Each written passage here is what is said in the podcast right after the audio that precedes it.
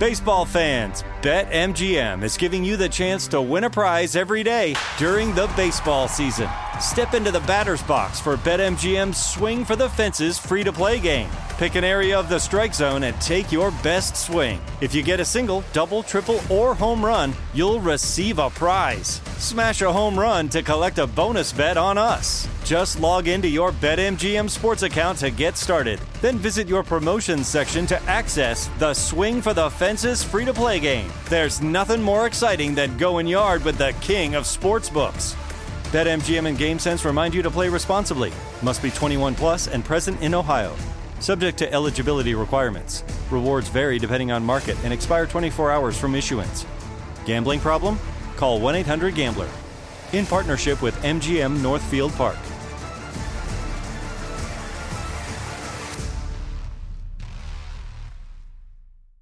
This Father's Day, the Home Depot has the perfect gift to help Dad be everything he can be. Because your dad is more than just a dad. He's the groundskeeper of the yard, the perfecter of the patio, and the cleaner of the clippings. This Father's Day, power Dad's doing with the convenience and gas-like power of Milwaukee cordless outdoor tools from the Home Depot. Plus, get up to $150 off select Milwaukee tools. Find the perfect Father's Day gift at the Home Depot. How doers get more done. Shop for Father's Day now in stores or online at homedepot.com. Diamonds Direct has done it again. This month only, get ready for an offer you can't resist. Buy a natural diamond engagement ring of 1 carat plus and receive a free natural 1 carat diamond tennis bracelet valued at $2,000. That's right, a stunning diamond tennis bracelet at no extra cost. Imagine giving her the ring of her dreams and her wedding gift all at once. So hurry into Diamonds Direct. Your chance to get a free tennis bracelet will not last long. Details at DiamondsDirect.com. The following is a high five moment from HighFiveCasino.com. Welcome to Burger Yippee. Would you like a hot apple pie today? Yes, yes, yeah, I won! Woohoo! So that's a yes on the apple pie? I just went big time playing High Five Casino on my phone. Real cash prizes, free daily rewards, over 1,200 games. Yeah. So yes or no on the apple pie? Whoa! Ah, I won again! I'll take that as a yes. Drive around. Have you had your high five moment today? Only at HighFiveCasino.com. High Five Casino is a social casino. No purchase necessary. Void where prohibited. Play responsibly. Conditions apply. See website for details. High Five Casino. When you buy Kroger brand products, you feel like you're winning. That's because they offer proven quality at lower than low prices. In fact, we guarantee that you and your family will love how Kroger brand products taste, or you get your money back. So next time you're shopping for the family, look for delicious Kroger brand products, because they'll make you all feel like you're winning. Shop now, in-store, or online. Kroger, fresh for everyone. From the small towns to the big cities, we bring you the stories that matter. This is the Our American Stories podcast.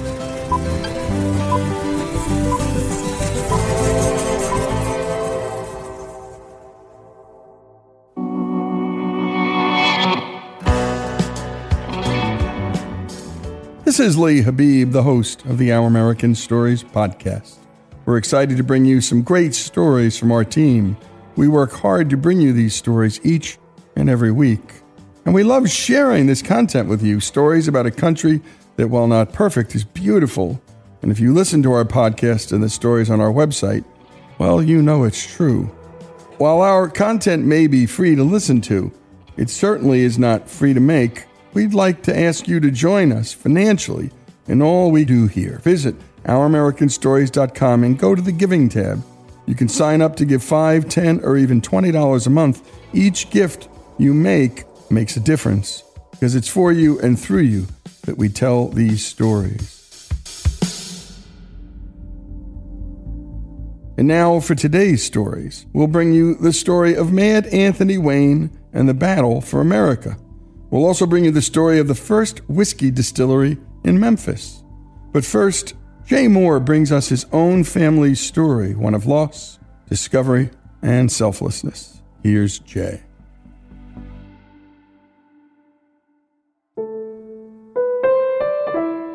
It was after my grandmother had passed away that I realized just how deeply her lack of education embarrassed her. I think it was a secret shame that she carried. In her naughty pine-paneled den, there were bookshelves that were filled with hardback books. That was the room that she used the most, watching her soap operas or crocheting, working a jigsaw puzzle, visiting with family members. But I never one time saw her with one of those books in her lap. Following her death in 1992, it was my dad who came to own the contents of those bookshelves. And so one day I sat down to look over the books and see if there were any that I might enjoy reading. The first book I picked up was the historical fiction of Catherine Marshall that was titled Christie. On the first page, I saw in my grandmother's familiar handwriting that she had written this. This is one of the best books that I have read. For that reason alone, I thought I might like to read it as well, and I started a stack to take to my car. Picking up another book, I noticed the same handwritten notation in a 50s-era novel. Ditto for the third book and the fourth book, and really nearly all the rest. It seemed odd that she would record such thoughts as though she herself might one day pick the book back up and be reminded that it was worth reading. But it slowly dawned on me. She was not writing introspective analysis, nor trying to convey the quality to a future reader who might pick the book from her shelf.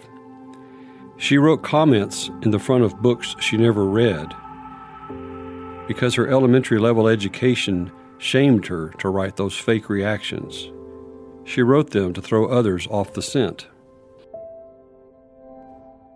When Granny was 14, she took a trip west from her home near Waco, Texas, to visit her family in Runnels County, which was about 120 miles west. On that trip, she met a neighbor of her relatives who was 9 years older and who would become my grandfather. The following fall in 1923, they were married. Granny was 15, and my granddad was 24. They lived in a two-room, board and batten house that my granddad built on some land that his parents had given to him so that he could farm.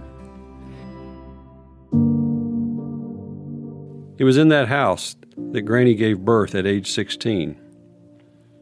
I never knew if a doctor or even a neighbor was available to help with the birth, but in the end, the baby girl was dead. A small box was fashioned to serve as a coffin, and my grandfather, alone, took the box to the cemetery east of Winters, Texas. He placed the child in the earth next to another infant. That infant was his own brother, who also had died at birth. So he buried his daughter to the side of his own brother. 16 is young to be a mother, much less one who is grieving, and I wondered just how my grandmother coped inside that little house. By the time she was 18, she had a healthy baby boy, followed by 5 more sons. When I was growing up, we were often at Granny and Granddaddy's house. Upstairs, at the end of their hall, was my grandfather's office. On the wall was a large, framed family tree that a draftsman friend had drawn for him. It was comforting to see the generations diagrammed in the logic of family connections. Their sons were the branches, and my dad was near the tree's middle. But it was the first branch, the one down low, that was intriguing to me. A very short branch that was just labeled infant. My grandfather died in 1985, and in just a short time, my grandmother's sons had convinced her to sell the house that she had lived in for 35 years and to disseminate all the furniture and the dishes and the family tree. She moved to a smaller house, but before long, she moved from there to a nursing home when she was 84. During those days of her living in just one room with commercial furniture and a view of an empty field, I stopped by several times each week, and my grandmother and I had conversations. Some of them were short, but others were long enough that by the end she had fallen asleep. We discussed our family, church, what was happening in the news. I don't recall how it was, but on one visit, we talked about that family tree, and I brought up that lowest branch. Granny told me the story of the unnamed baby girl and the burial and those difficult days that she went through so long ago. She bemoaned that she had never visited the grave, and now she couldn't even remember the name of the cemetery and was only vaguely familiar with its location somewhere east of Winters, Texas. But she knew a woman still living in Winters who would know, and I sensed that she was asking me to go on a mission for her. That is how I came to drive 40 miles south from my house to pick up Leona Billups one day at her small home. Leona had known my grandparents for most of her life. She had me drive east on a farm-to-market road, and she told me of the one-time community known as Truett. The one-room school community was long gone, and really the only remnant was the Truett Cemetery. Finally, we came across a green sign pointing to Truett Cemetery, although it was actually pointing at a gate into a farmer's field. And since it was raining, we didn't go any farther. The next day, I went to see Granny, caught her up on Leona's life and all about her family, and I told her that I knew the approximate location of the cemetery, but that I would have to go back and open the gate and drive down the rutted path. Granny told me then that her infant daughter was buried beside the other baby, my granddad's brother, but she said she was not even sure if that grave was marked. On my second trip south, I took a friend. We arrived at the gate opposite the Truett Cemetery sign. We drove slowly through the tall grass between tire ruts before coming to a second gate. Soon, we saw a fence at the end of the half-mile path. The fence surrounded a square plot of land with a wide silver gate that had welded metal letters spelling out Truett on top. And just inside the gate were some headstones that were visible, but others were far back among cactus and yuccas and grass that seemed prime real estate for snakes, and we hadn't brought anything like hoes or shovels to hack at that growth or to ward off reptiles. I stepped in to begin a hunt for a headstone I was not sure even existed. The markers were spread far apart, and there was no evidence of any row or path like there is in most cemeteries. I gingerly stepped over cactus and cautiously examined the etched stones to see if there was one with my last name. Towards the back corner, I used my heel to push over a yucca growing right next to a small stone, and behind the plant was a weathered inscription cut into a sandstone marker, reading, "Infant son of D.S. and M.F. Moore, Daniel Spurgeon and Mary Frances, my great-grandparents, the grave of my granddad's brother."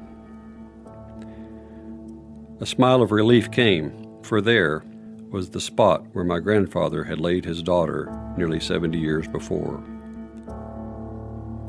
The next day, seated by Granny's bed, I watched her face register a strange relief. An 84-year-old mother who had never forgotten a daughter who had never breathed life. Granny had finally found the child that she had given birth to when she was just 16.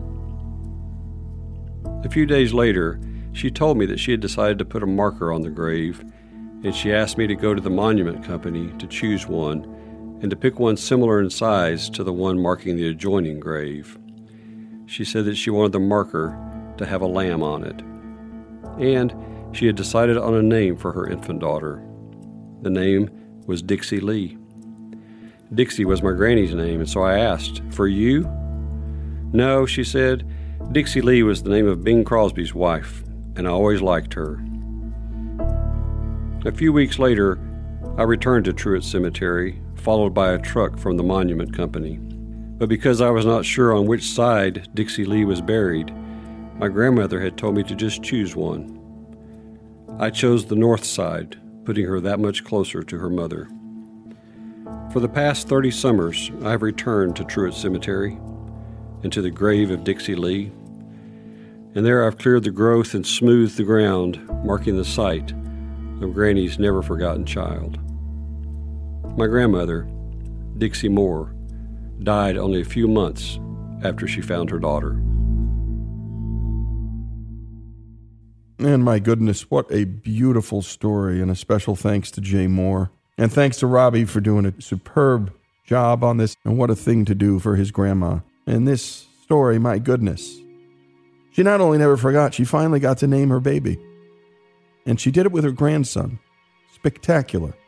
Spectacular. I hope it inspires so many of you listening to get to know your elders and for them to get to know you. Because not knowing your own story, oh my goodness.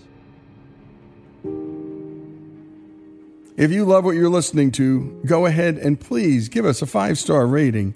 And while you're at it, review us. Let us know what you like about the show. It helps others find us on Apple Podcasts or wherever you listen to our podcasts. Up next, Monty and Dr. Mary Stockwell tell the story of one of history's most interesting leaders who wasn't actually all that mad.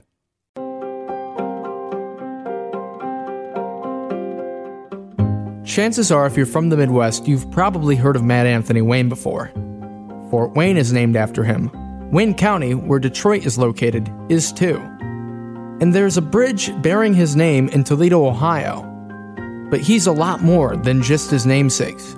Here's Dr. Mary Stockwell, author of Unlikely General, Mad Anthony Wayne and the Battle for America, with why that is.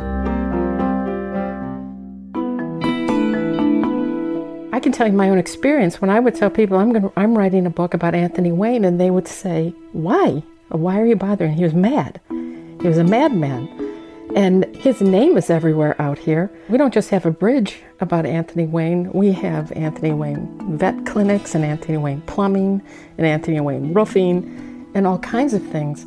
But in the mind of most people, I started to ask them, "What do you think about him?" And they would say, "Well, he was this wild madman, and he loved war, and all these things." And that's kind of who he is. Within the last century, Wayne has kind of come into the memory of the American Revolution as just a wild man who loved to kill the British, and then he came out here and he just loved to kill the Indians. None of this is true. There's no resemblance to the real Anthony Wayne. He was born on New Year's Day, 1745, just outside of Philadelphia. He was very wealthy. Might have been one of the wealthiest young men who would participate in the Revolution. His father trained him to be a lawyer, but Wayne wanted to be a soldier.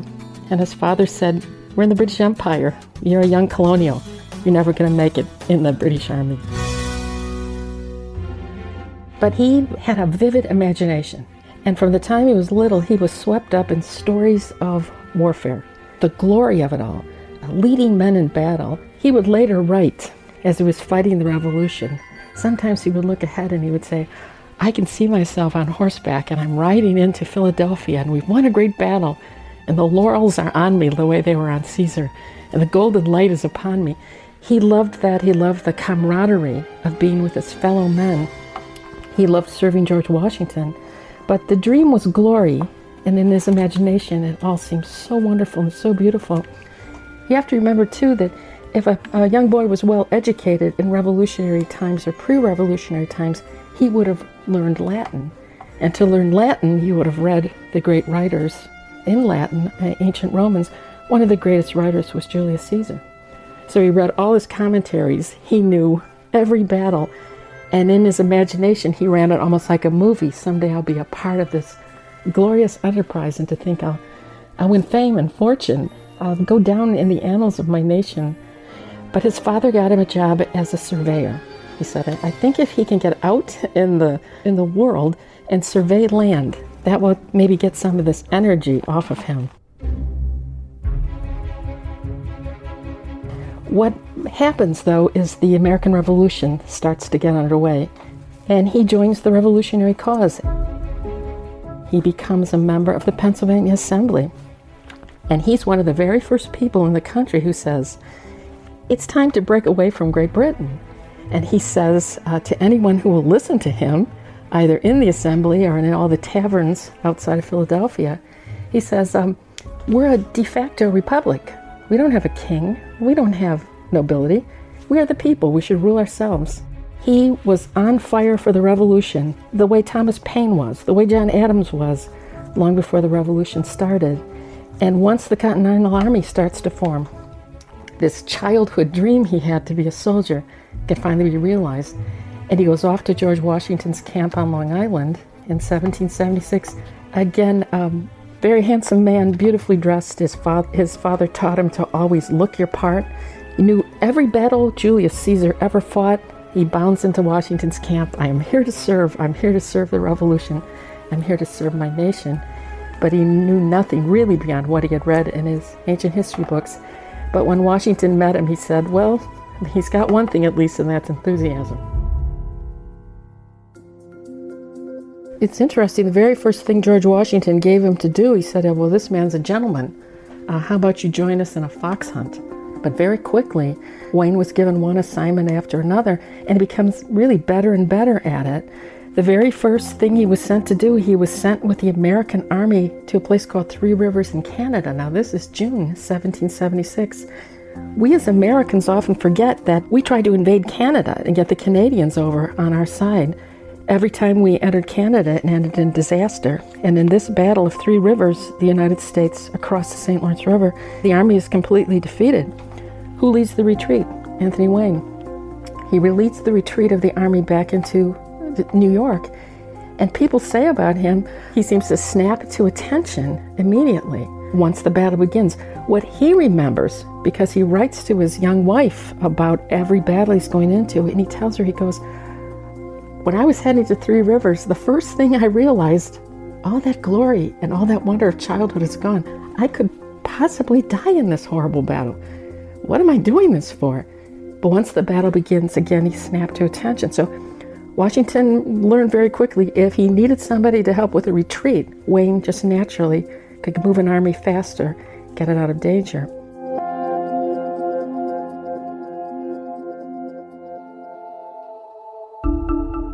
After losing the Battle of Three Rivers, Anthony Wayne would be sent to Fort Ticonderoga and hated every minute of it. He was out of the action, but the action would soon come. He goes on to the Battle of Brandywine. Now we're in September 1777. Washington calls him back. This is now a frightening time because the British Army is coming to take the city of Philadelphia. So Washington puts all his men along Brandywine Creek to the west, trying to stop them there. He puts Wayne right up on the bluff looking over Brandywine Creek, gives him the artillery. What's interesting about Wayne at this time, he realizes on the battlefield something's going wrong. Goes to Washington and he said, I don't think we're in the right position. I think the British are not crossing where we think they're crossing. I think they're coming north. They're going to come around Brandywine Creek. They're going to attack us from the rear. We're going to be surrounded. So he had an ability to figure out in the midst of a battle what was happening. George Washington made a terrible mistake. He told Wayne, go back up to that bluff. The British are crossing where we think they're crossing. Wayne was right. The Continental Army was almost surrounded, almost destroyed, but they got out of there. But despite Washington's mistake at Brandywine Creek, Anthony Wayne remained one of his greatest supporters, even though they had some major differences. George Washington was the kind of person who always controlled his emotions. Anthony Wayne was a very enthusiastic, wore his heart on his sleeve. He had no sense that anybody was greater or lesser than anyone else. He just befriended George Washington and was much warmer to him than probably Washington was to Wayne. Maybe the most wonderful things I discovered was, well, Wayne was Washington's cheerleader. Other people, again, they respected Washington, they kept him at a distance. Wayne didn't feel that way. He felt they were friends. Before every battle, he would write George Washington a letter saying, you're going to win. You're in a great position. Yes, Caesar did it before. You can do it. You can win this battle. And when it was over and Washington didn't win, he often lost the battle, who would he get a letter from? Anthony Wayne. And Wayne would say to him, we're in a better position than we were before we lost. We will get through this. You will get better. And he said, I want you to be the next Julius Caesar. He realizes very quickly he's not Julius Caesar. This isn't going to be a war of glorious battles. This is going to be a war of attrition and staying in the field and keeping the army in the field. And finally, Wayne realizes, well, I was disappointed, maybe up to Valley Forge, that he's not Julius Caesar, but I realize this man that I love and respect so much, my elder brother, is a new kind of leader. He's a political leader. He's a moral leader. He's got to keep the army in the field. This is what a modern revolution looks like.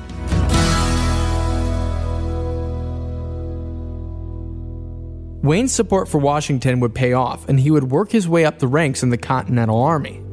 But the war wasn't all glory for Anthony Wayne, and in fact, it became anything but for him. He's remembered for three big mistakes that he made.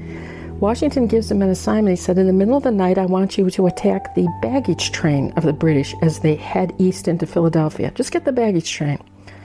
Wayne gets his men up on the road into Philadelphia, in between the Paoli and the Warren Tavern. The people come to him and say, the British know you're here. And he said, no, the British will not do this.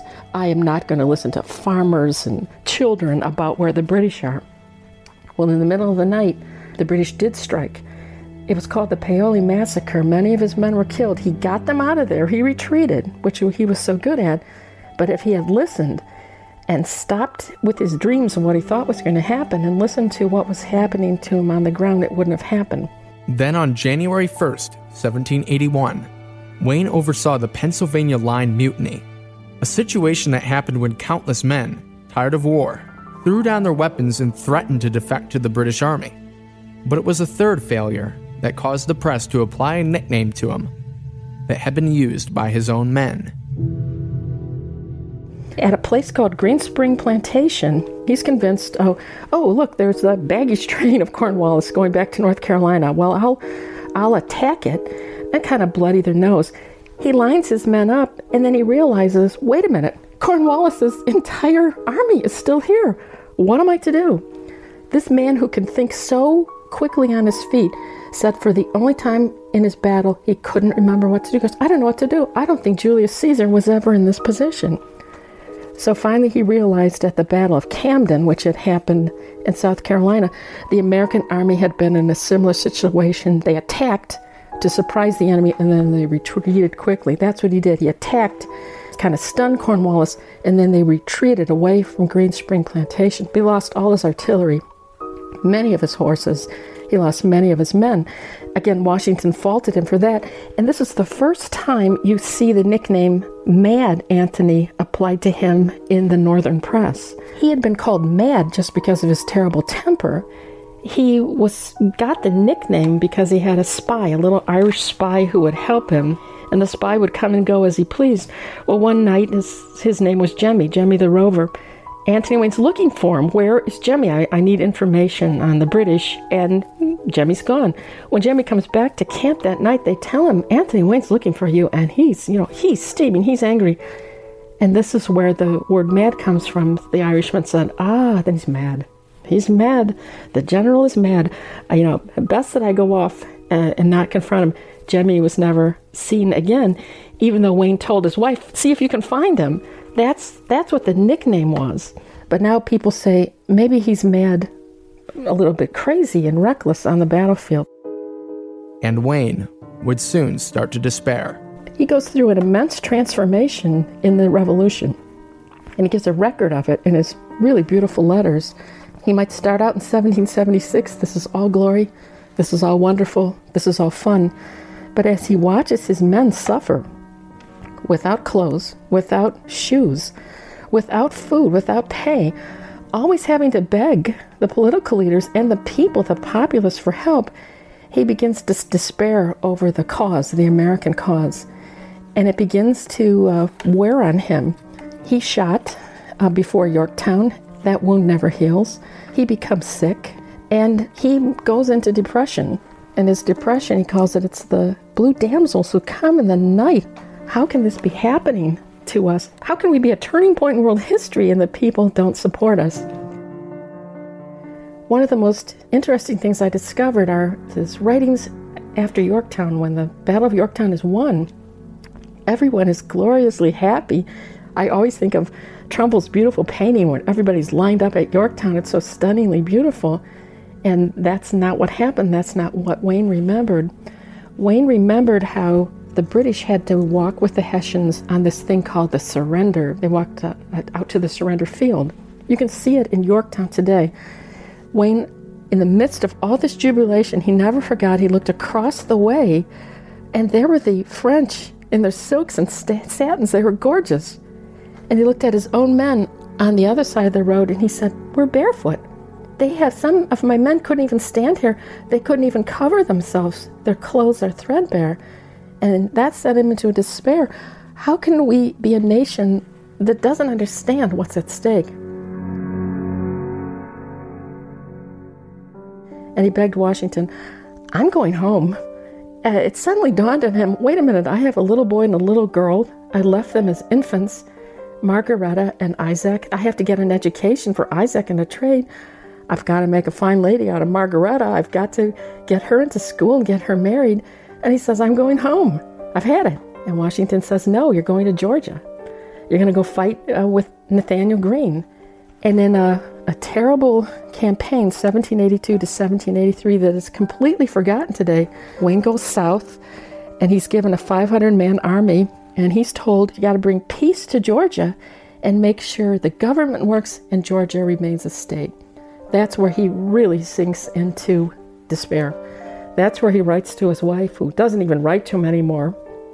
And he says, "I'm satiated of this horrid trade of blood. I don't want to do this anymore." But he somehow secures Georgia.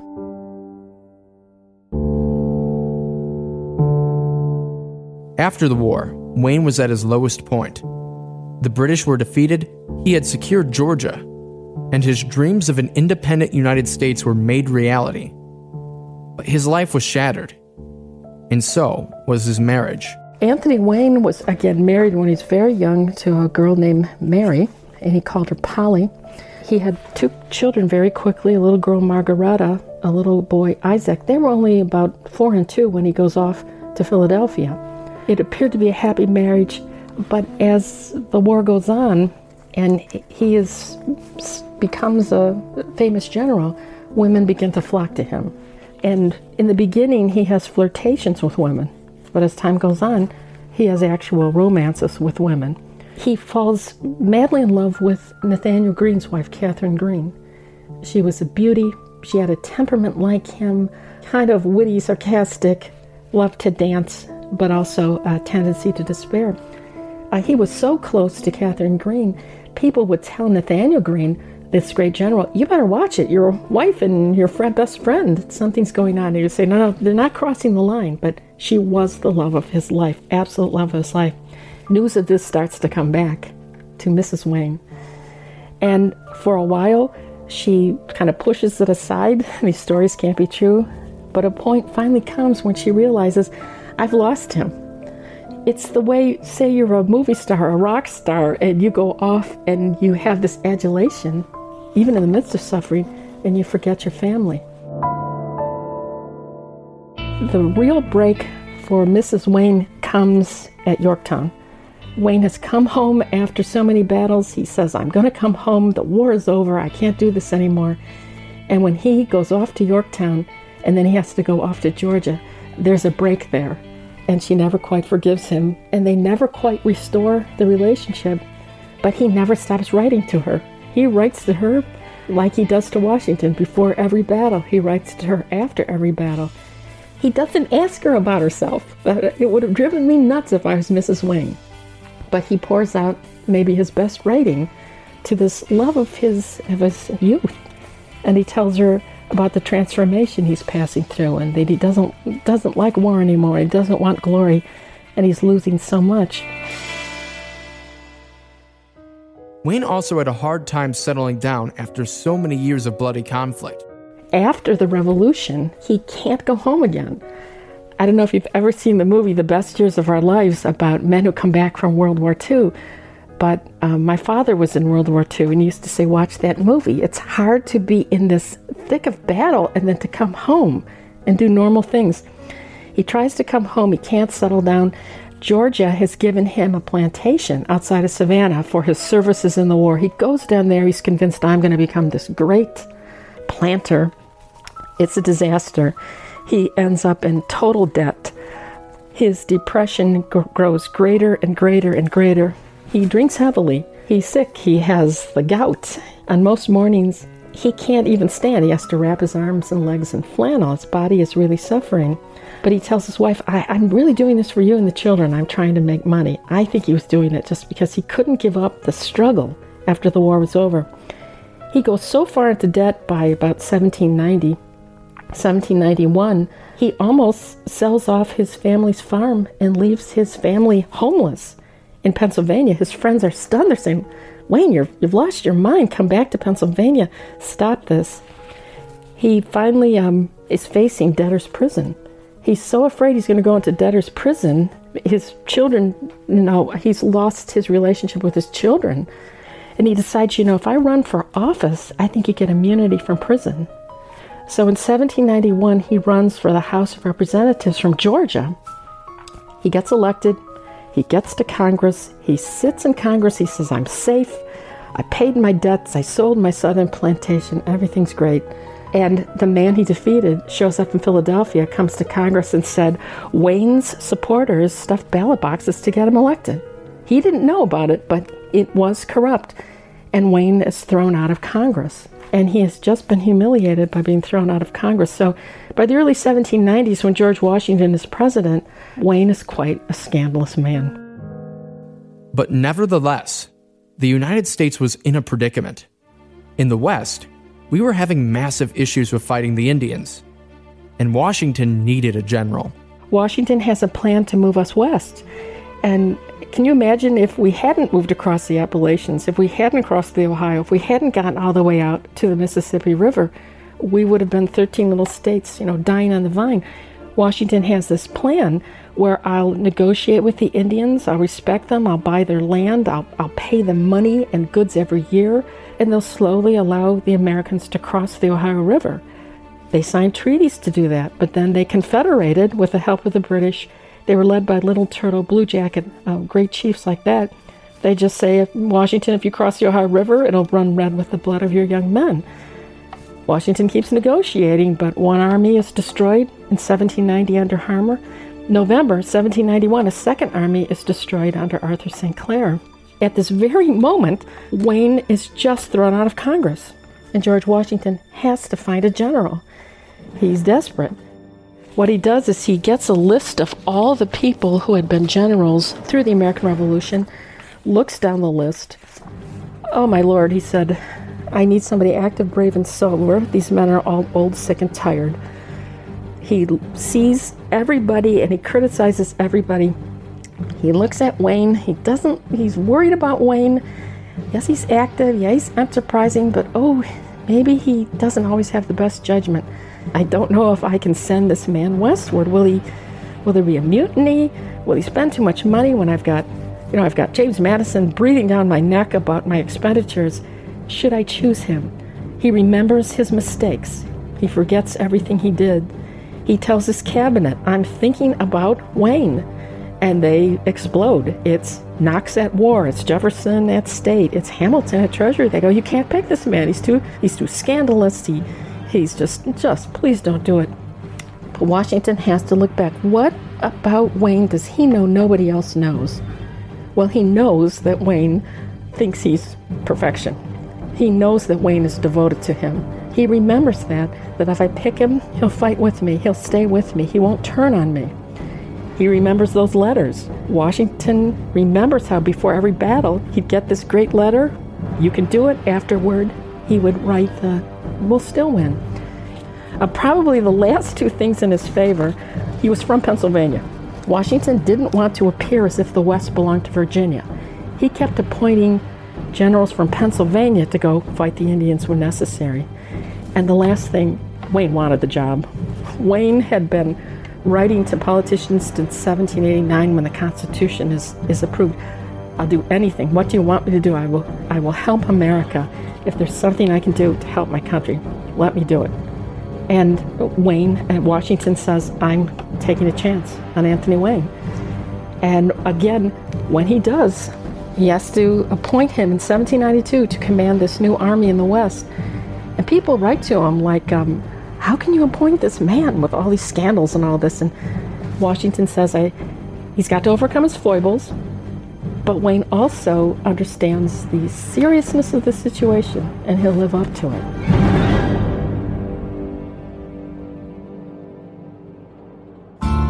He remembered the French and Indian War as a little boy, and he knew there were exciting tales of warfare over the mountains. His father fought in the French and Indian War. But he has no experience with Indians except women up at Fort Ticonderoga. He sees the Indian women who come into the fort, often as mistresses of the soldiers, but no experience fighting anybody, no experience until he gets to Georgia. when he gets to Georgia and he has to deal with the Creek Indians, who have seen their trade disrupted because he's now breaking their tie with the British at Savannah, he writes speeches to them. They're almost embarrassing to read. You know, he has no idea who he's talking to, that he's talking to real people who are traders, who are involved in the British economy. And he tells the Indians, you're simple children of the forest, you know. You stay over there and hunt your deer. Let the white man over here fight our battles, and we'll be friends when the war's over. His camp is ambushed in 1783. He comes close to being killed. That kind of wakes him up. You know, these are real people. They are deeply involved with the world economy. They're deeply involved with diplomacy. They're great fighters. And he gains a respect for the Indians almost overnight. He talks to anybody who's been out west, and he says, I am going to learn how they fight, and I'm going to show them the respect they deserve. These are not savages.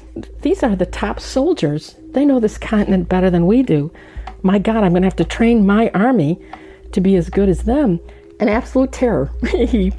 When he leaves Philadelphia in the spring of 1792, he writes his last will and testament. He goes, I'm not coming back from this alive. The power on the North American continent in the 1790s, not the United States. We're weak. The power, the great Confederation nations out west, the Shawnee, the Delaware, and the British, who were on American soil, arming and supporting them. The British wanted us defeated in the West. So he comes west with immense respect. And he's got to teach his men how to respect the Indians more than anything else he discovers. I got to find ways to teach them not to be afraid, because my men are terrified. Let's say that you're going up against the British. That's frightening. You line up the Continental Army on one side, the British line up on the other, and they keep coming after you in waves and waves and waves. Wayne says, that's frightening enough. He said that the difference is if you're going into the wilderness, you've got to train your army and have them so perfectly trained, because as you're marching, probably hoping for a confrontation or afraid of a confrontation with them, he said, they're tracking you, but you'll never see them. You'll never see them until the moment they strike. And he said, when they line up, they will line up, not like savages, they're going to line up against you, and they will command the place, the time, the battle. If you don't immediately get into position and don't immediately throw back their first assault, you're going to be surrounded, you're going to be defeated, and there's no quarter. It's not like you're going to be a prisoner of the British and sent off to a prison ship. You will be killed, and you will be killed in some horrifying ways. And the hard training would work for Wayne, and luckily so, because negotiations would break down and he would once again be forced to fight. He gets command of the army. There is no army. It's been wiped out in November 1791. And Washington tells him, you're the commander of this new thing. We're going to call it the Legion of the United States. Get out first to Pittsburgh. He'll later be sent to Cincinnati. And then he'll be sent up to a place called Greenville, where he built this big fort. They promise him 5,000 men. He never gets more than about 1,000 men. And they said, train the men so perfectly that if we call you into battle, you will defeat them. But don't scare the Indians, because the negotiations are ongoing, so don't appear too aggressive. If we do tell you the negotiations have broken down and you must fight, then you will fight. And Wayne does what he's told. He said, I can train the men to march. I can train them to follow orders. I can train them to shoot. They can't shoot. But he said, the thing that I'm really struggling with, they're so terrified. In the very first Indian attack, he lines his men up and he says, okay, I'm going to go up on the ramparts, check for the Indians, and then I'm going to come back and we'll be ready to fight. Indians aren't there. When he turns around to go back to his men, they've all fled. They've completely fled. They don't want to fight. And he had to do this a few times when he was training his men when they were so terrified. He said, all right, line everybody up, gets on his horse, goes back and forth in front of his men, this army he's trying to put together. He said, if the battle begins and the riflemen up at the front run, I'm going to order the dragoons behind them to shoot the riflemen. If the dragoons run, then the light infantry behind them shoot the dragoons. If everybody runs, I'm going to turn my own artillery on you guys. What he wanted them to be was more afraid of him than than the enemy. And he also said, if we all run, we all die, because there's no quarter in Indian warfare. After 2 years of training his men, Washington tells Knox to tell Wayne, the negotiations are done. Start taking that 1,000-man army, call up the Kentucky militia, the mounted riflemen, start marching north, go up the Maumee River towards Lake Erie. The British have just built an illegal fort there in 1794. It's south of Detroit. They're arming, they're directing the Indians.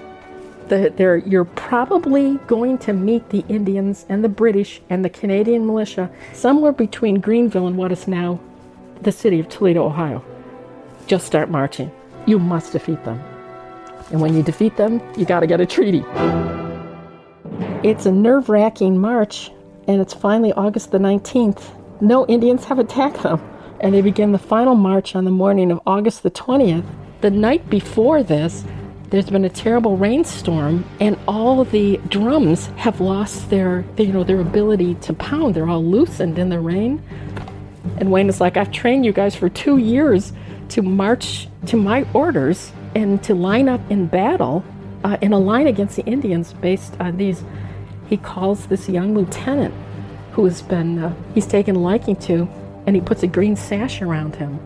And he says, if the battle comes tomorrow, you have to ride back and forth through the lines with my orders.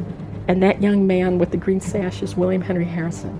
The shots ring out against Wayne's men.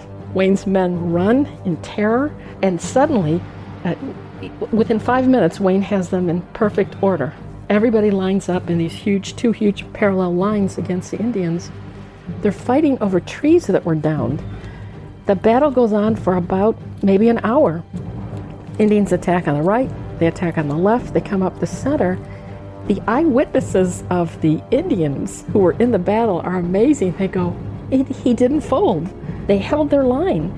And they said, suddenly we heard Wayne's trumpets. We hear his trumpets on the left, the right, the center. He's coming after us. He's surrounding us. And they flee the field.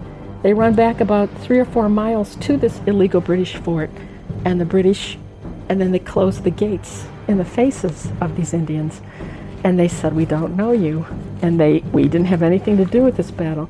And then the Indians have to flee with their families back to wherever they've come. We now call it the Battle of Fallen Timbers. Wayne called it the Battle of the Rapids. He said, I remember when we got up to the rapids of the river, bang, the Indian line was formed against us. It was classic Brandywine, classic Germantown. They were lined up to fight us, and we were ready. We didn't fold. My men, he was stunned. He never recovered from this victory. He goes, I think I won a victory. It was, again, this is the battle that has all the monuments out here, but nobody knows who Wayne was or what he was fighting about. He's fighting to allow Americans to settle north of the Ohio. It takes a year for the Indians to finally come in and write a treaty. They come in a year later, they write the Treaty of Greenville, and they say, all right, America, you can settle north of the Ohio. We'll move back towards the lakes. We will ally with each other. We'll trade with each other. And the British also sign Jay's Treaty, and they say, we leave. We leave. We're going back to Canada. It's, in the end, a great victory. What Wayne has really won is about maybe 10 years of peace, 1795 to 1805, to allow Americans to grow westward and become stronger and really win the country from the Appalachians to the Mississippi. Win it for real. That's the military side of things. That's the battle that Anthony Wayne wins, but he almost never, for the few remaining months of his life, could hardly believe that he actually trained an army, that they stood and fight, and they won and defeated this powerful enemy.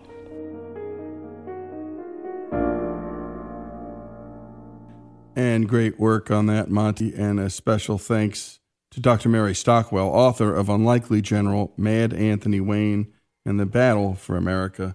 So much epic storytelling there. He had no experience fighting the Indians or with the Indians, but he came to respect them as adversaries, as real people, and in the end grew to command a real fighting force that was able to achieve General Washington's objectives.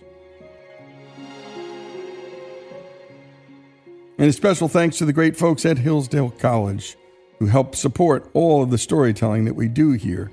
And by the way, Hillsdale does some terrific storytelling of their own. Go to hillsdale.edu and sign up for their terrific free and online courses. That's hillsdale.edu. The courses are free, but my goodness, they are memorable. And by the way, we're always looking for stories from you. We want to hear them, and you can send them to us at ouramericanstories.com.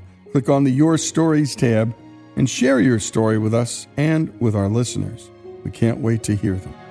Finally, Robbie brings us the story of Old Dominic Distillery, which starts back in 1859 with an Italian immigrant and a fruit cart. Add in a Kentucky woman who didn't drink until she was 21, Alex Castle, and you get the first whiskey distillery in the city of Memphis since Prohibition, as well as the first female head distiller in the state of Tennessee.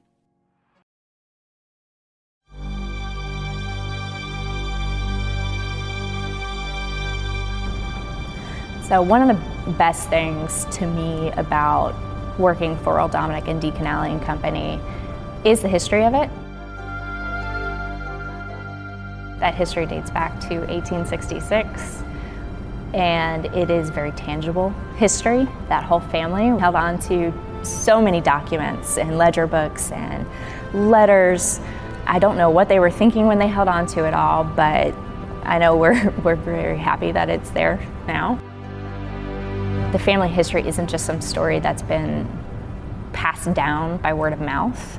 It is a history that is very, very real, and that we can show to everyone just how authentic that story is. And to be able to be a part of such an authentic story, and hopefully, be a part of its history eventually, it's very rewarding. So our founder, Domenico Canali, was an Italian immigrant, and he came over to the States in 1859, landed in New Orleans, and decided to take a riverboat up to Memphis. He already had family here. His uncle had a business already. He decided to work for his uncle. That building is literally about 100 yards from the current distillery. Worked for him for a couple years and decided to start his own company in 1866, at which time he founded Decanalian Company. Started off as a modest little fruit cart, and he would just go up and down what is now Front Street selling fruit. Over the years that grew, became a much bigger distribution company, started distributing beer because he had refrigerated trucks, and decided in the midst of all of that to found Old Dominic Whiskey. He did not distill his own product, but he did buy aged product barrels from other states. So we have records of barrels from Ohio, Kentucky, Indiana, and he would bring them down on the railroads and blend them here under the label of Old Dominic. It was actually one of the biggest whiskey brands in the southern region during that time. And of course, Prohibition hit, and so Old Dominic whiskey had to stop being produced. Fortunately, the other parts of the company continued on. So the fruit distribution, the beer distribution, all of that continued on through Prohibition. And sadly, Domenico did not see the repeal of Prohibition. He actually died just a few days before it was repealed. Decanalian Company continued on, just without the whiskey. Bring it up to, I guess it was the late 90s, they actually sold off the food distribution, but still maintained the beer distribution that they had. And so they were the Anheuser-Busch distributor in Memphis. And then in 2010, I believe it was, they actually sold that off as well. And so they kind of had lost all of their Memphis foothold. They had other businesses, other investments, just nothing actually in Memphis. And so in 2013, when they found a bottle of Dominic Toddy, basically, they found this bottle full, still wax sealed. And they decided to crack it open. I believe one of them actually tasted the liquid, but had that liquid analyzed. They sent it to California to see if we could figure out what actually was in that product, because with all of the documents that the family held on to, they never held on to the recipe for this product. Go figure. And so with the help of a lab out in California, they learned the different components that were present in that bottle. Couldn't figure out the exact ratios or anything like that, so no specific recipe, but they were able to figure out what was in it. And then from there, we essentially reverse engineered it. And so today's president, Chris Canale Jr., wanted to see the company get back to Memphis, wanted more than just their headquarters to be here. He decided, this seems like a cool idea. Someone said, well, why don't you sell the brand? He said, no, this is how we get back to Memphis. And so he and his cousin, Alex Canale, decided to open up what is now Old Dominic Distillery. That construction project officially started in 2015. And that was the same year that they decided to bring on a head distiller. And I was lucky enough to get a message on LinkedIn. I had nothing better to do. I said, sure, I'll come down for an interview. And ended up deciding to move to Memphis that same year. And so about a year of construction, and we were actually ready to produce the first whiskey, not just out of Old Dominic, but the first whiskey produced in Memphis ever. There were no distilleries here even before Prohibition. So December of 2016 was kind of a big year for Old Dominic and for Memphis. And then flash forward a couple months, May of 2017, and we were actually finished with all of construction and open to the public for our first tours at the beginning of May. And since then, we have added multiple products. We now have 2 vodkas. We have our Memphis Toddy. We have a gin that's about to come out. And we also have our Fueling Station bourbon, and even the Fueling Station line. We're about to release even more products under it. So it's been a very, very busy 2.5 years. So I am originally from Kentucky. I grew up in a small town called Burlington. It's about 12 miles south of Cincinnati, Ohio. It was definitely a type A, so when I got to high school, fell in love with maths and sciences and knew I wanted to do something with them. And I was talking to my mom, trying to figure out, you know, what could I do with my life? Because at 15, you need to know what you're going to do with the rest of your life. And she had been reading some articles and came across chemical engineering. And I was like, that sounds perfect, but I can't teach, so what do you do with that? And my mom, who doesn't drink, said, you can make beer and be a brewmaster, or you can be a master distiller and make bourbon. So that's perfect. That's exactly what I want to do. Truthfully, I have no idea why it sounded interesting, because I was one of those people in high school who did not drink. And like I said, my mom didn't drink. We didn't have bourbon in the house. Up to that point, my only experience with bourbon was my parents taking me to Maker's Mark when I was about 5 or 6 years old, and I hated it. Absolutely hated it. I remember my dad sticking his finger in the fermenter and eating it, and I thought I was going to throw up. It just was so gross to me. I didn't like the smell of that room. And then, I can't remember if it was at the start of the tour or the end of the tour, but they were handing out fudge. I'm a kid. I absolutely want some fudge. No one told me it was bourbon fudge. That does not taste like fudge. It was horrible. So that being my only experience with bourbon, I really have no idea why I ended up in this industry. But when I was 15 or 16, it sounded so perfect. And being from Kentucky, you know, it was a part of my heritage, even if we weren't involved in it. And so I went to the University of Kentucky to study chemical engineering, and was fortunate enough to get a co-op while I was in school with a small company. Not so small now, but a small company in Lexington called Alltech. And at the time, they did animal nutrition supplements and had a brewery. And I thought, that's perfect, because I thought I wanted to do beer. Well, while I was there, they sneakily added 2 pot stills into the brewery and had no one to run them or clean them, for that matter. And so my boss sent me and one other person from the engineering office to clean them, because they had come all the way from Scotland, so they had a lot of dirt on them from the travel. And shortly after that is when he asked me if I wanted to observe. a distillation. So not just polish distills, but you can actually help run them. And instead of observing, I actually got to run the distillation that day. My boss forgot that he had to take his kids to the dentist that day.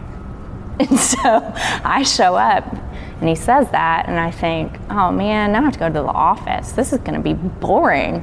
And instead, in about 5 minutes, ran me through the entire process and said, if you have to, just shut it down. I'll be back later, and then left.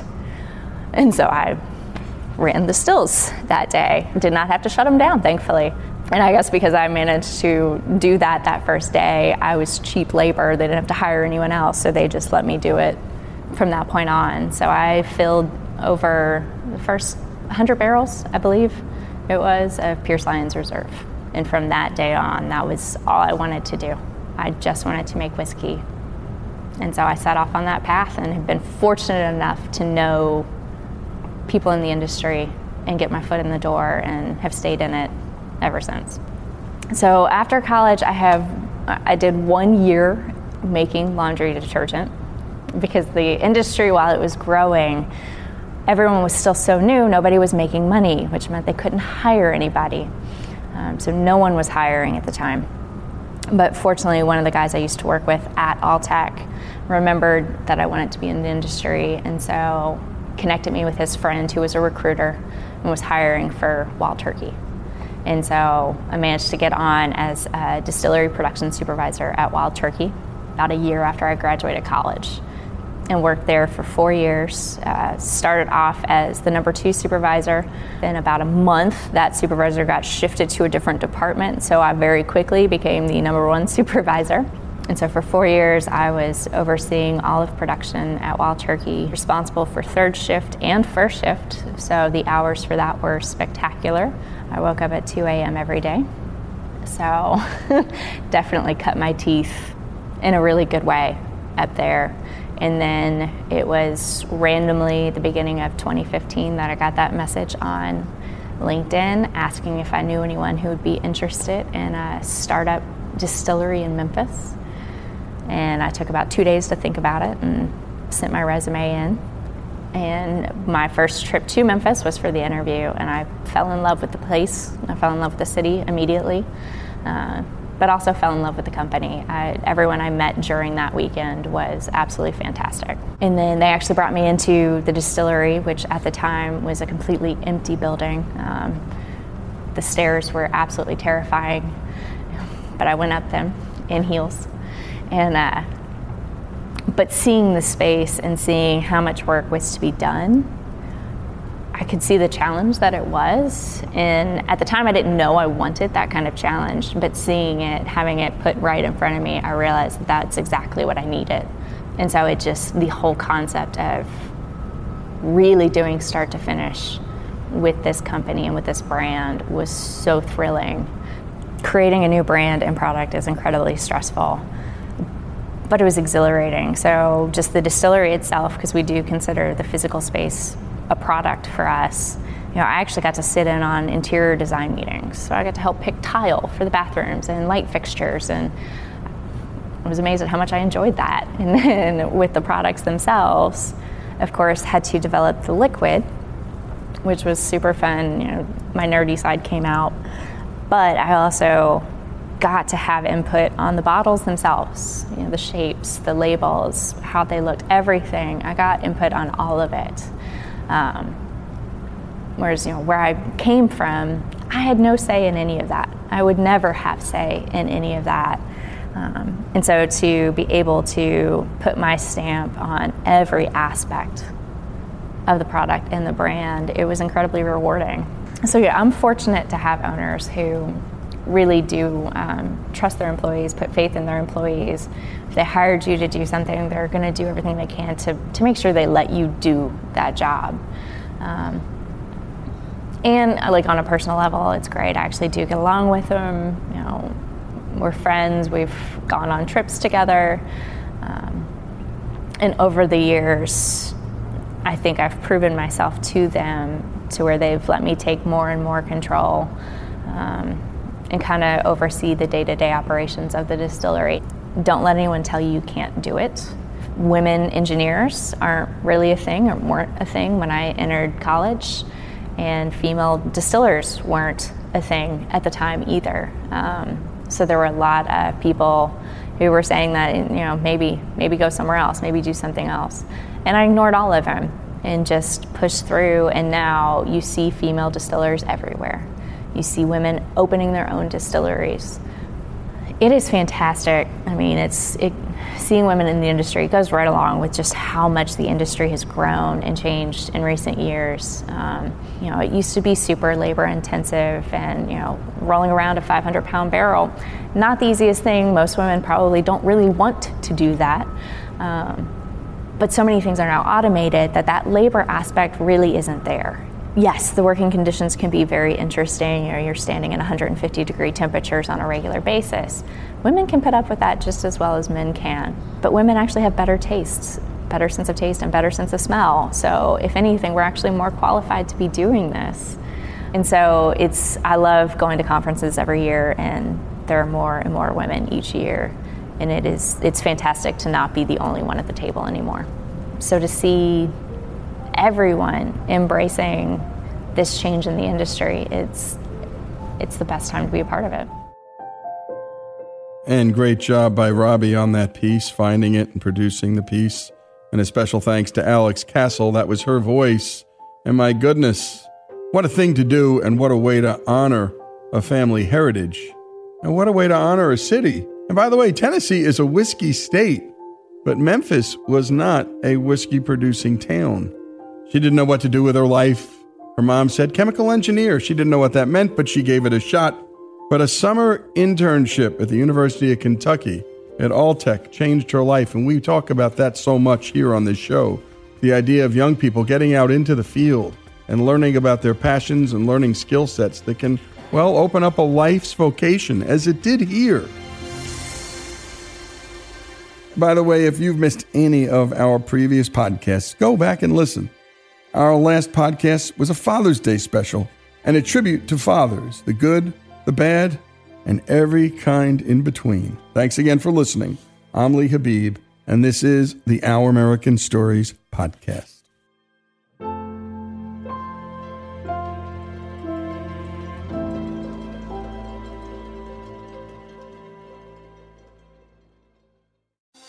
Thinking of popping the question? Diamonds Direct has an offer you can't miss. This month only, buy a natural diamond engagement ring of 1 carat plus and receive a free natural 1 carat diamond tennis bracelet valued at $2,000. Imagine giving her the ring of her dreams and her wedding gift all at once. No one provides education, selection, and value like Diamonds Direct. Your chance to get a free tennis bracelet from your friends at Diamonds Direct won't last long. Details at DiamondsDirect.com. High Five Casino. High Five Casino is a social casino with real prizes and big Vegas hits at HighFiveCasino.com. The hottest games right from Vegas, and all winnings go straight to your bank account. Hundreds of exclusive games, free daily rewards, and come back to get free coins every 4 hours. Only at HighFiveCasino.com. High Five Casino is a social casino. No purchase necessary. Void where prohibited. Play responsibly. Terms and conditions apply. See website for details at HighFiveCasino.com. High Five Casino. You wouldn't expect to hear that we're America's third best city for beer like this one. Or home to vibes like this. And this. It might surprise you that we're top 10 for immersive art that's like, whoa. And not to mention, we have one of the top zoos in the country.